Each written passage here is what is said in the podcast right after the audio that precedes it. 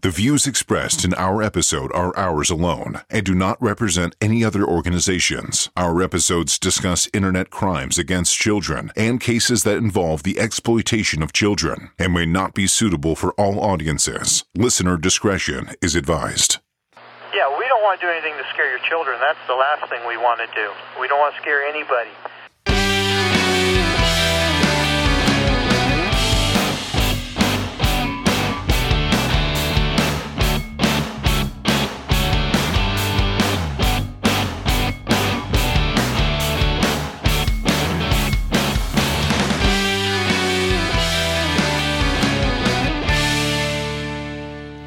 Well, hello, everybody. My name is Tony Godwin. Welcome to Catfish Cops. Welcome to Catfish Cops. I'm Brandon Poor, and it's been a minute.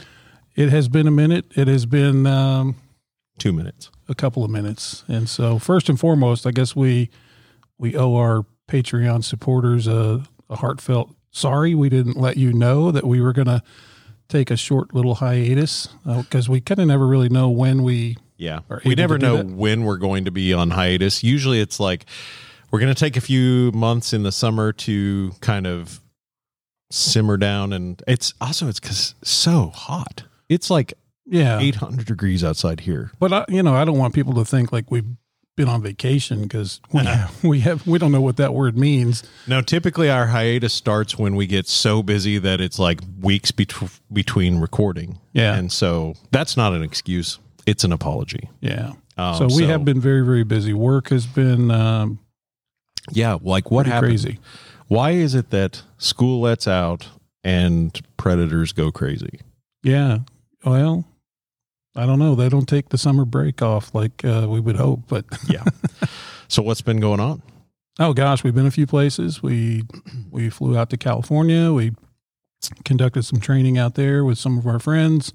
We have some training coming up in the fall. So mm-hmm. anyone that's in the Washington State, um, kind of surrounding areas of Seattle, will be there in yes. October. And then we'll be uh, in Alabama, Alabama. in yeah. the September, October range. Yeah, I did a solo one uh, a couple weeks ago in Wyoming, which was kind of cool. I didn't really get to see much of it because I got in there a little late. The flight was a little messed up. But that was okay. I bet the weather was better. The weather was great. Nighttime yeah. weather was really nice, like perfect fat guy friendly weather. I I loved it. So I tried yeah. to tell my wife we need to move here. She's like, "What about the winters?" No. Yeah, that's. I love the winters. Though. So do I. I would love to have snow somewhere. um, we don't know what snow is. We know what ice is. Um, and so anyway, besides that, you're going to hear more about this in a moment. But we have the Crimes Against Children conference coming up. Yeah, man, it's getting. It's getting close, and uh, all the things that we had discussed kind of off the podcast about needing to get done for, like, our booth that we have and things that we want to have on hand, like, we talked about it months ago, and here we are a month out, and I'm like, uh-oh, we need to get some stuff ordered uh, so that we have it for our booth there. So this will be a first for us. We're going to have a booth uh, set up right next to the D C A C crew, and uh going to be doing some cool live uh, person on the street interviews and catching some people's opinions about what they think about the conference and cool case studies, cool yep. workshops that they're going to. Basically, we're going to give you an inside glimpse to what happens at conference from the perspective of the people that are there attending and the people that are working. We're going to just try and talk to as many people as possible. So get ready. The fall will be a mixture of case studies and like anything conference related. So you may actually get to hear from people who are presenting. Yep. Um, our hope is to stop some of them. We've already got some interviews scheduled with people that are presenting, but also to give you uh, maybe like stop someone and say like, what, what was your case study about? What did you learn? What did you do right? What did you do wrong? Tell our listeners what they can take away from this um, case study. So you're going to actually get kind of like a week's worth of stuff over six months or seven months time. And it's going to be straight from the mouths of the experts working these things. Um, Hopefully. So you get to hear from us, uh, yeah. someone other than us. Also, the Stop Violence Conference uh, is at the end of mm. July, and I will be presenting with one of our um, cohorts there. So nice. If you're Where's going that to that, at? That's in Hearst. Oh, um, okay. But we're doing a case study for uh, one that I did the forensics on. Nice. Um, but without further ado, you, I'll let you do the honors. So today is a, a very, very special day. Very special day. We have been trying to get this interview for, oh my gosh. Like a year and a half. At least a year and a half. Since we started this podcast. Yeah, that's true, because we are coming up on our two-year anniversary in August. Yeah, so, so like six months after we started it, we were like, hey, you know who we need to have on. And then uh, we've mentioned it. We've called. I think we've actually put out on-air invites over and over again. We have. But yeah, she's yeah. busy enough that she's like, I didn't hear that. I don't know anything about it. That's the excuse we're going to let her take, and that's fine. But, you know, to get greatness, you got to wait and do your time. And so uh, we are very excited. Wait, let me sing oh. the praises. Uh, with, so we have sung the praises before. Oh, many times. But now that I'm sitting across from her, I want her to know that it's genuine, because it's not just blowing smoke. Um, we are going to introduce you to um, one of the coolest, smartest, um, nicest and most experienced people that we get to deal with in this world yeah. here in the Dallas area, especially in Texas, um, and kind of in this field of expertise. She's done everything. We're going to let you hear what all she's done, and you'll get to see why we're talking about that. Tip of the spear, man. Tip of the spear. But I'm without further ado, we introduce you to Irish Birch. Y'all Welcome. Too generous. Y'all are so generous. Thank you so much for having me here. So, so happy to be here. Oh, it's our pleasure. We oh my are, gosh. Um, yeah, we've been asking you to on, uh, well, let me tell this story. We put out these invites. I've talked to her kind of as we've, you know, sort of over the last year. She's in a new role. Yes. And then yeah. she came up and was like, why am I the only person that hasn't been on the podcast? Only person. And I said, you know that you're in control of the schedule, right? So all of a sudden it was like, okay, then you know what? In true Irish fashion, it happened like one month after that conversation. It did. It was it like, did. She just makes it I happen. Gotta say, like, uh, you were the toughest one to get scheduled for the longest period of time, in a close second with Bill Walsh. That really? Guy was almost impossible. Just be, well, but he's so great. He Bill was, was great. Because he is so humble. It's like, oh, yeah. no one wants to hear from me. So for a long time, it was like, he didn't want to do it because he didn't think anyone would want to listen to that. And then finally he was like, fine, I'll do it. And then he's busy. Yeah. And yours Crazy is just busy. Busyness. She's always been very openly like, I'll, I'll do it whenever, but your schedule, and, and our listeners are going to hear why. So we're going to talk about yeah, we have a lot who of you are. To cover. Irish Birch. A little crazy. Irish has been, I think you were running things when I came into child crimes. So that's eight years ago. And then Tony's, you know, Dad, started this you, back when child crimes was invented on the planet. When when Moby Dick was a minnow and I was a case carrying guy, and, and you were always my forensic interviewer, my favorite forensic interviewer. I was like, Irish, please do my interview. Yeah, I think you only did one interview maybe for me, because you were not doing interviews at the time. I don't yeah. think, maybe you didn't. I, don't. I came out of the room probably in two thousand, transition two thousand nine, two thousand ten. Oh, then no, you didn't yeah. do any interviews. I I know like Carrie did some mm-hmm. and um, Lindsay's done some. So people mm-hmm. that you have heard on the podcast have done forensic interviews, even though that's not their role. But mm-hmm. you, you were running, uh, Irish ran a tight ship. She ran a tight yes. ship. She ran staffings when I came into child. And, and I'll tell you what, the dream team was in place. Yeah. And it was, it was daunting to come into a staffing as the new Crimes Against Children detective and be like, what am I doing? And like, and Irish did not allow for, that's the story I told her I was going to tell. Like, we would be joking and talking, and she'd be like banging on the table going, let's go guys. We got to get this done. We had our fair share of fun. Yes. We did. We have our fair share of jokes, but then I also Time know because I've heard behind the scenes when people come, they need to get back to yeah, work. So it's like, true. Okay, let's do a little shenanigans and then let me get you back on track. The taskmaster, which I think we need to do right now. Let's talk about you. Tell us about your background. Where where did you come from? Where did you start? Where did you how did you get into this field? You know what? I'm going to tell you a story that a lot of people really don't know about, and I really haven't spoke about it until I came into this actual position. Uh, junior in high school, I was, had the privilege of receiving a scholarship to go to junior college before I graduated high school. Now it's oh, A P courses. Right, right. That's not what it was called back then. So during that time, I had to write an essay, my first true college essay. And I chose to write my college essay on child abuse. Oh, really? And wow. It is so amazing to me. I don't know why. Well, I do know why I picked child abuse. You may not know this. My mom, uh, in her history, was a C P S worker. Oh, wow. So I, I remember, that. yes, as a child, I remember, and now I know, now that we know what we do, she wasn't supposed to do this. But I remember as a child, my mom bringing children home wow. at different times. Like, on, I guess, I don't know if she was transporting them. I don't know what she right. was doing. But she always made me know at a very young age that all children were not safe in their homes. Mm. And so I'm thinking that's why I selected child abuse. But I'll never forget, and I'm about to really date myself, uh, looking at an encyclopedia. Nice. And I was doing research. I was looking at an encyclopedia and I saw a picture of a teenage boy on an autopsy table where they had split open uh, the back of his buttocks because he had been beat to death and he had bled into his muscles and oh, died. Oh, wow. And so from that point forward, I knew that I was going to go into this field. I lied to my mom when it was time to go to college. I told her I was majoring in communications, but I was majoring sort of. in psychology and oh, counseling. Wow. I did a double major because she wow. had always said she didn't want this life for me. Yeah, yeah. And so she says, I know how hard it is. You have a bleeding heart. And so I don't want right. you to do this. And so I went into the, I went in, did my thing in college. I majored in psychology and counseling and came out and I did what everybody else does. I go and I look for a job in the field. I started out working at City Place. It's a mm-hmm. uh, shelter in Collin County while I was waiting to get hired by C P S. Oh, wow. I had wow. already applied for C P S when I first came out and just the process took so long. I started, finally started as a Child Protective Services investigator in nineteen ninety-four.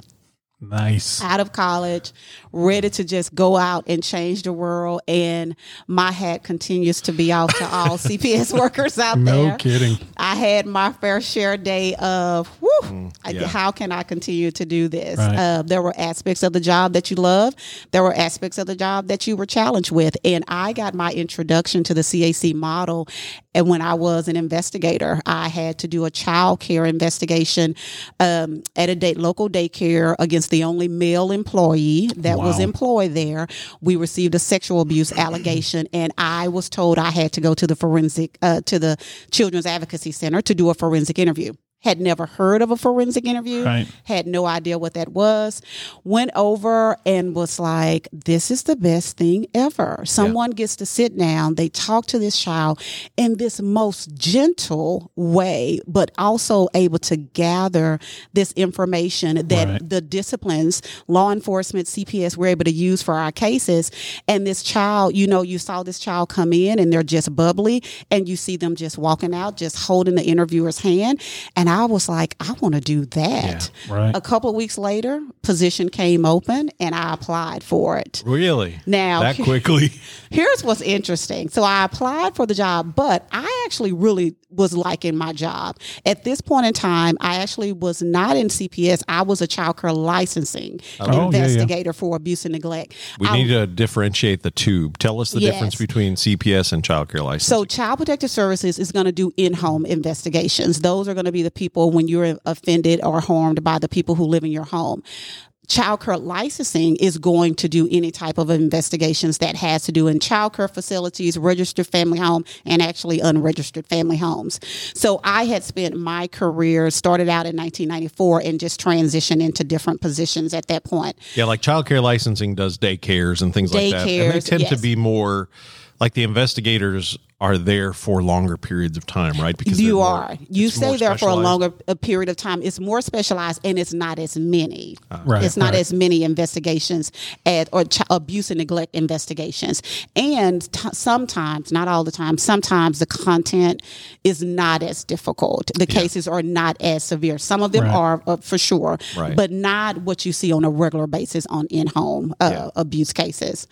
So I I was working at child care licensing, and I loved my team. I loved my supervisor. I loved my team. But myself and a coworker made the agreement that we were going to apply for the forensic interview role. I applied for the role, and literally, I kid you not, guys, fifteen minutes before the interview was supposed to start, I was still sitting in my office because really? I didn't want to go. I was like, I'm happy. I don't want to go. Right. But the only reason why I went is because that year I'd made a New Year's resolution that I had to finish every single thing I started, no matter oh. what it was. That literally is the why I got up and went to the so interview. So you're that here day. because of a New Year's I'm resolution. Here because of a New Year's wow. That is why I'm here. I'm thinking such an epic fail for me of how many I've shattered. Oh, my gosh. You know how many gym here. memberships have just sat by the wayside? Thousands of dollars. I'm here just because I said I was going to follow through. So yeah. I got up, went to the interview, panel interview of probably over fifteen people. Really? I walked away saying, oh, I didn't get that job. Right. I, I, that was too much. I know they hated me. They called me before I got back to the office wow. and offered me the job and said that you are the one that the team. And at that time, you know, it's your detectives, your C P S workers, yeah. our A D A, our um, assistant district attorney was there also, and then the C A C staff. Wow. And so it was just an honor, and it really did change my life. Coming into the C A C world really, really changed my life. But you came from, like, I mean, you were, the benefit is you you didn't like hate what you were doing, and, and honestly, you had a taste of it in C P S. Mm-hmm. So you, you kind of knew, and you know what you said about the forensic interview being like, in a gentle way. Like, I think people think it's a traumatizing thing. And that no. we speak about right. that forensic interview about, you know, and we've told parents this, we've told people that listen to this, they know like that is a magical thing that happens oh where a kid can like, yeah. it's almost like they walk in with a burden and they walk out with it gone, right? It is the most humbling job I have ever had in my life. I had parents that told me, he's not going to talk to you. She's not right. going to talk to you. I can barely get them to talk to you, talk to me about the situation. And when we would come back downstairs and they, that child would be holding my hand, that parent would be like, what magic did you work? Yeah. It is, but it's what you said. It is when children come to us a lot of times, and I know the audience might or might not know this, a lot of times when children are coming in for a forensic interview, they don't really know what is happening right. at that point. Yeah. All they know is that they told a teacher or they told someone that they felt could protect them, that someone was hurting them. Right. They didn't know that they will be probably have to leave school and be picked up and come to this different place and meet this perfect stranger. Yeah. That people have the misconception that, oh, this is a, oh, several interviews and you meet the person. No, you meet that child that one time. And when that child comes into that room and you have the ability to make them feel so comfortable that they say in within themselves that it's okay to share their burden with you. Right. You owe it to that child to pick it up and take it with pride. And yeah. that's what we do. That's what every single forensic interviewer does. That forensic mm. interviewer sits, we create that environment, you help that child to feel comfortable, and you magnify their right. voice. You allow them to get their story out in a way that the abuse can stop, mm. that yep. they can feel safe and that they can feel heard. So Sometimes I'm going to need some tissues today. I was going to say, like, Good you know, from great. the pers- from our perspective of being at that time behind the glass, mm-hmm. watching um, and seeing just a child coming in scared, nervous, mm-hmm. sometimes upset, um, to just be empowered to and brave to mm-hmm. come forward and say all that in such a seemingly kind of short amount of time. There is, there's um, magic. Th- there's it, magic. There. Yeah, there's got to mm-hmm. be some magic dust floating around somewhere, but um because we've had parents say that before, like they're not going to tell anyone. Yep. Like they have told me stuff, but they won't tell anyone but this, mm-hmm. but but me this, and I'm like, okay, well, let us try. And it's always amazing because yeah. they go in there and they tell things that they would have never told their parent, and exactly. it's like it's a perfect stranger, which is honestly part of the magic, right? It's mm-hmm. a perfect yeah. stranger who knows how to ask Like, but what parents, I think what parents miss in that type of situation is even as young as their children are, our children always want to protect us. Yeah. Uh, yeah. They, that this perpetrator has groomed them. They've told them tons and tons of things. And so that child is not going to tell you everything. Right. They want to protect you also. Yeah. They don't want to see you crying. They don't right. want to see you hurt. They don't want all of the horrible things that the perpetrator lied and said would happen. They don't want those things to happen. So you're not going to know the information. It is really our responsibility to create that environment for children. Well, so you came into the C A C arena model in ninety-four in two thousand three. Oh, okay, so, so that ninety-four was... to uh, nineteen ninety-four I was at C P S. Gotcha. two thousand three is when I started. At the week of the conference wow. was my first really? week of the job. I wow. was like, what is happening? But in C A C, you were introduced to C A C when you came into C P S though? I was introduced, it's, but only por- really towards those last years. Yeah. So when I first learned about the C A C, it was, that was the place that really only investigated child deaths. Oh. So that is the reputation that initially the C A C had. You only went over there when you had a child death. That's a huge oh. change then. Mm-hmm. Oh, yeah. Like absolutely. Uh, so two thousand-ish, like that's, you know, we've, we've talked about the C A C and the forensic interview process and all of this, this um, M D T process so, so long. I'm sure our listeners are like, yes, again, M D T. We've heard it. But I think that we think, oh, it's been there for you know, one hundred years. And it's not, I mean, mm-hmm. twenty-two years, things have changed drastically. It's changed drastically, yeah. yes. It just struck me that twenty-two years ago was two thousand, and it mm-hmm. feels like, you know, that's nineteen seventy was twenty-two years ago. mm-hmm. That's how I feel. And the model is ever evolving. Yeah. So you started in the forensic interview process. What was, what was it like then versus what it is like now? Oh. Not forensic interview, because you're not an interviewer. So, but what's the overall, like, how I want to, we haven't got to where you are now because mm-hmm. mm, you guys ready, get ready. Hold on. It's coming. But what was like, wh- what you know now of the whole C A C in general, what was the, what was the vibe like then? Mm-hmm. It is so different. When we started or when we were working cases initially as the younger uh, crowd, you didn't have a lot of the extenuating circumstances that we have today. The online world was not as robust as it is today. You, we literally focused a lot. Our main thing was really helping people to understand that stranger danger was not truly your major thing you right. needed to be concerned about. Yeah. We spent all of our time really educating the community on understanding that a lot of times that, well, we know over ninety percent of the times the perpetrator is someone that the child knows and loves. But now in this world, the crossover, so many more people have access to your children that right. if you're not careful, you might not be aware of. And to be perfectly honest, the new dynamic that I am really worried about more than anything is we have our mandated reporters as teachers. Right. And we know our teachers have a lot on their plate. I am worried in the current landscape that we're in that we're asking them to still do all of these things with educating the children, keeping right. the children safe from outside external right. factors coming into the schools, but also how will you still have the time and attention yeah. to be able to notice that, guess what, yeah. that straight A student, their grades have dropped. That that student that you actually used to be real vibrant right. has now become really in, just inclusive and not really talking to anybody. We're not giving them the space to do right. that anymore. So what does that mean? Yeah. Because we know if our kids don't feel safe enough to tell someone or feel like there's someone they can reach out to, we're going to have kids stuck at home with perpetrators. Yeah. So it's such a different landscape. This is the only model to investigate child abuse cases. And I know your listeners probably might be worn out with M D T, but I'm not the person to be on here if you are, because I will tell you the C A C model and the M D T model is the only and the best way to work these cases because we are you get the value yeah. from the different perspectives. And I know some C A Cs and some M D Ts and law enforcement folks and C P S people might be, well, my people are just doing all of the different things and they want to talk about all of the different right. things. But guess what? This is what I'll say.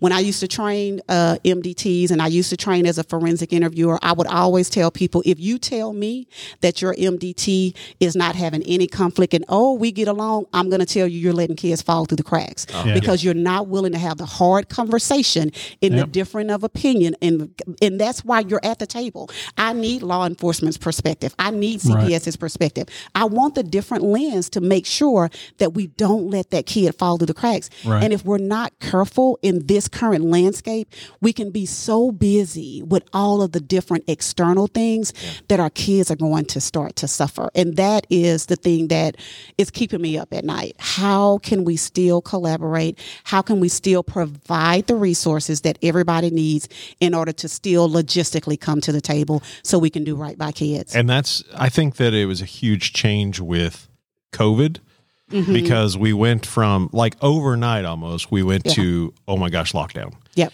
And then it was online. And so all of this stuff changed. Like, I mean, think about this. My, my kids are just sort of transitioning into different age groups as far mm-hmm. as like middle school and things like that. Like my older daughter didn't get to experience some of the transitioning that my younger daughter to mm-hmm. middle school and stuff, because we were not doing anything for like two and two and a half years. Right.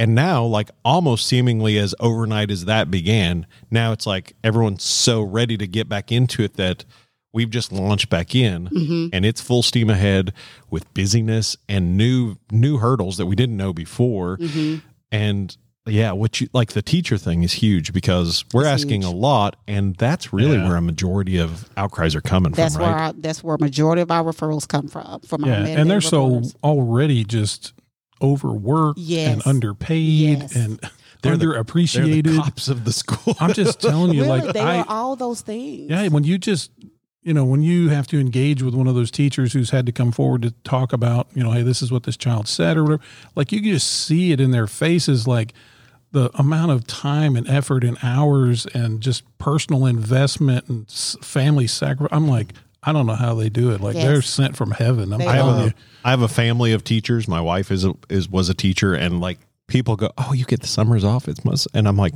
you don't realize, she says it too. You are working a lot during the summer, and you're, you're paying out of your own pocket for supplies and for time mm-hmm. is coming out of your family's time. And so like they are truly sacrificing Absolutely. everything. Absolutely. And to throw this, I mean, that's uh, what people should know is if you don't, teachers are our like number one re- reporters because kids feel yep. they're, your kids are with the teachers eight hours a day. Mm-hmm. They feel safe mm-hmm. with, with teachers and counselors and things, people in the school system. And so they feel like that's the place that they can come forward. And now we're asking more of them. We're asking yeah. more of them. You know, even in the early days when you were a forensic interviewer and things, even things have evolved from then. Because like, I don't, it may have been this way. I just don't remember the, the focus on the M D T process so pointed uh, back then in the early days as it very much is now and needs to be. It, it probably was there. I just, I, you know, I don't know. I just took it as like the evolution of kind of where it began um, and what that whole process is. I know that it existed because there was all the other components that mm-hmm. would be offered to kids and whatnot, but, uh, it was in full swing when I came in, like, because you were, uh, well, let's go on. Forensic interviewer, then what? Then I was actually the chief, when you talk about me facilitating staffing, chief partner relations officer. So it was. That's who she was when I came in, and she was in charge. But we had this really cool team of detectives, yes. and we had a great district attorney oh my gosh. liaison and a great medical liaison. Yes. And shout out to Matt and Aaron. I know. I know. They're probably not, they don't know about team. this, but, oh but my God. we had this great team of people, and it was like everything we can, I looked forward to staffings because we came forward, like we were kicking butt. Mm-hmm. I mean, cases were, were, talk about that. It is, it is amazing. So when I took that, oh, we had probably, I think we were probably at about twenty-seven different, uh, partner agencies at that point in time. M D T was probably about four hundred fifty strong when I was in that position. And the objective is, because you have so many different disciplines, so many different S O Ps, timeframes, statutes, and those different things, Dallas C A C was one of actually the first uh, C A C in the world to really have one position that was focused specifically just on the M D T. So you've had people that have focused on the M D T in the past, but they had multiple positions. Right. Mm-hmm. So even when I first started, once I was a forensic interviewer, supervised the forensic interview team for a number of years, and then I was then put in the position of managing staffing before you came, because we yeah. were in the old house. So managing staffing and still managing right. the forensic interview team. Then I elevated into this position.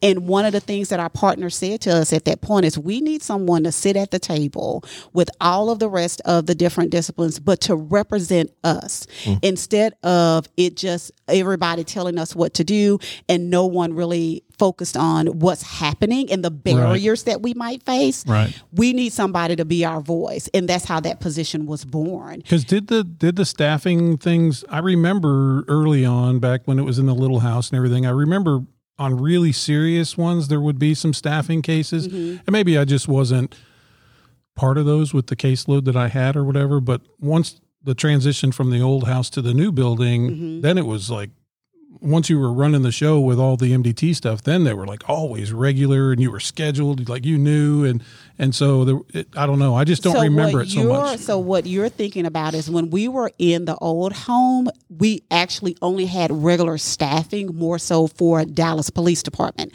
Uh, so well. the, because they were housed with us. So we had a regular staffing for them. And before that, unless you had a real difficult case, right. we didn't have regular staffing right. for external cases. So that's when we started to pull of that together, yep. it, uh, having staffing for external cases, and not only just external, but then we also had uh, I FACT, uh, Urban Family Advocacy Center, right. where we would also go over there. None of that was existent when we were in the old building. Okay, yeah, because yeah. I thought I was like, you know, you I really only got called when you we were like, oh, hold on, yeah, we yeah. Talk about if it was like some real big deal, you're when like, you oh, screwed wait. Up, is what she means. Yeah, you're like, wait a minute, like, I, wait a minute, I need we some got help. Too many irons in the fire on this one. Like yeah. we really got to come together on the front end, and then yeah. that also was a part of Aaron uh, Price transition right. into that role. Matt, Doctor Cox came right. in. And so we started to think of, you know what, how can we do things a little bit more differently? We went as a team, all the executive um, leadership or senior managers at that team time went off to Austin to say, What what are we missing? Like, how are we doing this? What's going good? Right. Because this is what I know your C A C and your M D T partners will think about. Nobody likes staffing. We already know. Let me just say, we already know. A lot of people, majority of the people that you survey are going to say they do not like staffing. They don't have time to come to staffing. But really what you have to do is make sure that you're talking to your team to determine that people are getting what they also need out of staffing. Right. Do you want to just come and recount the things that you've talked about in the hall and everybody knows? No. But we do need to make sure that we are all aligned in how we're moving forward with serving the, servicing that family and to make sure everybody has the information. Right. And so we decided we got to figure out and have these conversations about how to make this better. And that was one of the things that came out of it right. is, wait, we're talking about D P D cases, but what about all of these other cases? They deserve the right to benefit from right. this camaraderie.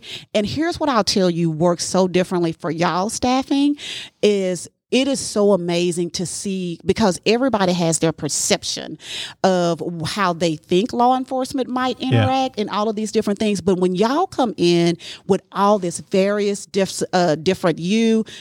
well, different cities I'm not going to mention, but you have a variety of cities from right. Dallas coming into this one staffing. It is such a learning opportunity. Yeah. You are so collaborative amongst each other. It's like, can I help you do this? Oh, wait, you think they may cross over here? Then we can right. do this. It is such a collaborative event. So it is a way to benefit from it as well as from a professional standpoint, right. as well as ensuring that we're doing with our kids. And that's what we recognize was missing. Yeah. And that's was, that was a, uh... Oh, such a welcome thing, like mm-hmm. to, from that move from the little house to the new place. Um, because there were times when there were some like very challenging kind of cases yeah. and, you know, I may not have known, oh, I need to follow up with this or follow up with that. Now you guys were always still really good to say, hey, you know, maybe we should try to slide this in, even though it wasn't so formal, but to actually sit into one of the, mm-hmm. I remember one of the first staffings and all of the components that were there and all of the people, um, like it was just a learning thing for me. Like, wow, like this is good to hear, you know, I can take all this stuff back and really kind of formulate a plan that everybody's in agreement with. And that's when I started to really buy into it, because mm-hmm. honestly, and I've talked about it here on the show, um, I I wasn't such a fan of it in the early stages. It just, you know, it was it was what it was. Um, well, I was it was a, another time. Yeah, thing, it was like, just right? a difference of way mm-hmm. things were done. And so I didn't really think of it in that context. But, you know, once you're exposed to it and you see it and you see how well it works and it meshes together and you have someone in leadership who keeps the task at hand going, like, I mean, it's amazing. It's well, amazing. And, it, and the collaboration, I think that's the, the best description. You, you, you just described something that I don't think I've put into words before, which is like law enforcement. I think people think about law enforcement, and I'm sure you, th- you get a picture when you think law enforcement, mm-hmm. you know, and it's probably that person who's coming up to stop you for speeding or mm-hmm. whatever. But in this case, you actually have detectives who care about these cases. Yes. And sometimes, sadly, and I'm sure this is across the country, sometimes the detective may be the only person, or well, and, and I know that in the M D T as well, but from the start, I've had cases where, look, the parents don't want anything to do with the case. The poor kid's been abused. Mm-hmm. Um, and the it seems like I'm the only person as a detective who's like pushing forward to get this kid some help and mm-hmm. justice and and basically to try and work this case. Mm-hmm. Sometimes... Almost sometimes there are sometimes that you're working it against the parents and the family. Like you're the only one who's pushing for this kid's well-being, and it seems like other people are pushing against you. Mm-hmm. And so I think that's something that, and I can only speak, that's why I'm speaking from law enforcement perspective, is that, that some, you know, we actually care about these cases, and you come in and then there's this really cool collaboration where you get, because not everyone does things the same. No. Tony's agency yeah. and my agency. Exactly. Are very similar, but they don't do it exactly the same. There are some agencies who do it completely differently Different. than we do, but we come in and it's like, hey, I really like the way you guys do this. And I'm going to, and I, that's, I, I didn't plan on saying this here, but that's one of the things that I've, I think we've talked about in my office is like the big downfall or the big detriment to online staffings. Yes. Was there wasn't that in-person yes. collaboration, yeah. right? The, you cannot negate the in-person connection, because it is so critical that you are able to actually see someone mm-hmm. and that is the person that you can look at, and there is no there's no wondering about what they meant or what right. they said or what yeah. they did. One of the greatest detriments to this model is when people make perceptions. They start to tell themselves this narrative of what you think why someone did or did not do something. Right. Mm-hmm. And like you just said, you sometimes were the only person that could advocate for that kid or that was wanting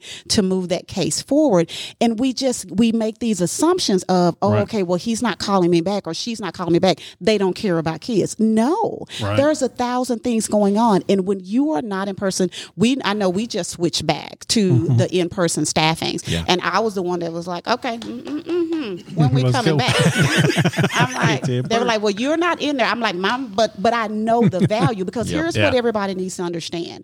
Your M D T, everything that happens in your staffing, it is reflective of what's happening happening in your M D T. Yeah. If you're sitting in staffing and nobody knows what's going on, you got two people working a case and they don't know, law enforcement's not talking to C P S, nobody's talked to medical. If they don't know what's going on, because that's what's happening in your M D T. Yeah. You got an issue. You have a communication issue.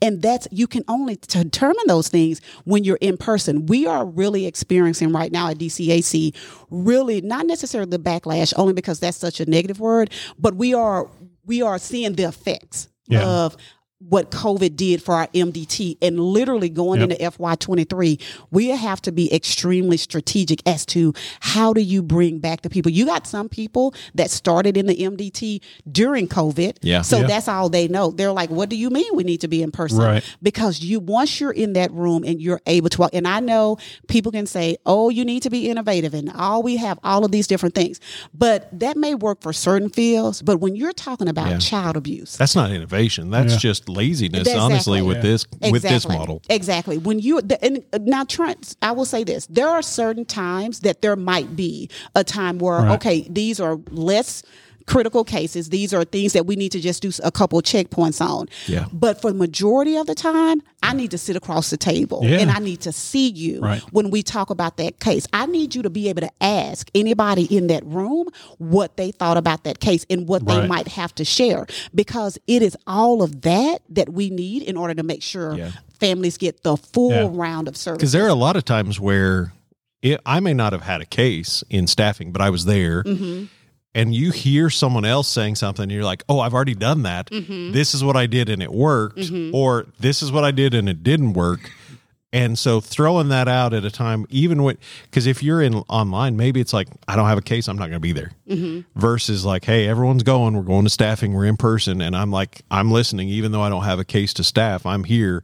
I'm going to chime in and give you my my war story of exactly. And that's one of the things maybe our, our listeners don't really kind of grasp that, but those staffings are just that, just like you just said, yeah. you may not have that, mm-hmm. but you're there as a representative from your own agency and you can offer guidance and input. It's that buy-in. That's the whole thing that you take away from mm-hmm. it. You I buy just, into what everybody has to offer, and it, it's just so much better. On I just realized they may not know what staffing is. When we say staffing, mm-hmm. all of the M D T comes together, they bring their cases, and then we read, like, this is how the case started, yeah. this is what the details of the case are, and then Irish, in that position as the, the partner relations, would be like, all right, tell us what the forensic interview did. Exactly. Uh, next, what have you done medical? Okay, C P S, what are you doing? D A's office is saying, hey, these are what we need for a case prosecution. And those are the things that everyone brings.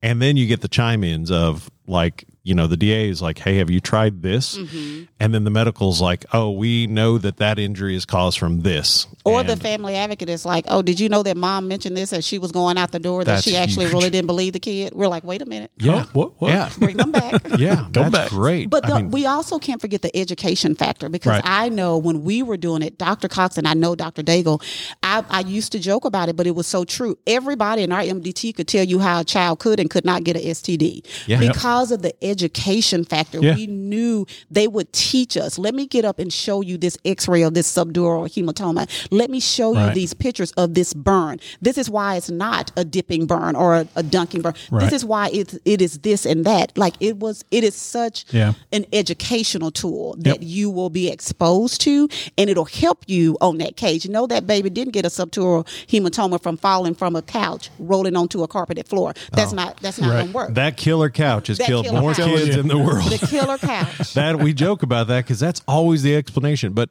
the, you nailed it there as far as the edu- that's one thing that I try and say to the younger detective, the people in our offices, like yeah. that's why Tony and I talk so much about the psychology of offending mm-hmm. and the process of, you know, like the process of healing and restoration and therapy and things like that, because we were always surrounded by therapy, psychology, yeah. medical, um, D A's office. So like we just had that education all the time. And I don't think it, maybe it doesn't happen as much with COVID stopping everything. So we just got, it was like we went to a mini lecture every staffing. Yes. So we understood the dynamics of child abuse. Mm-hmm. Every week we got a different kind of teaching. And so, but it really makes you, like, you really start to understand, hey, child abuse is this whole beast that it is. is. is yeah. specific to these cases. Yes. It's not just policing. It's not just detective work or investigations. It's not just a, a doctor. You can't take your kid to a pediatrician and say, has my kid been abused? Because a pediatrician doesn't deal with this. Mm-hmm. It has to be someone who's specialized in this, right? It's like, not just people that are looking to make your lives miserable. Right. It really is people that genuinely care about children and do our due diligence to investigate these cases thoroughly right. and fully, and yeah. ensure that the family have their services that they need. Yeah. Like we, it is a full wraparound services that nobody in this space takes lightly.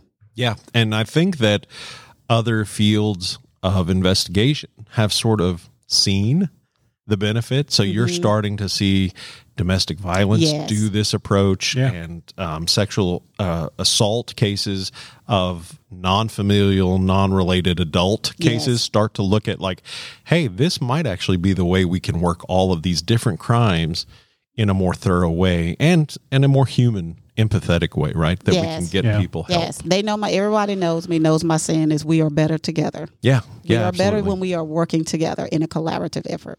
Well, yep. we've only gotten to like two thousand fourteen with Irish, and we still have like eight years, nine years left.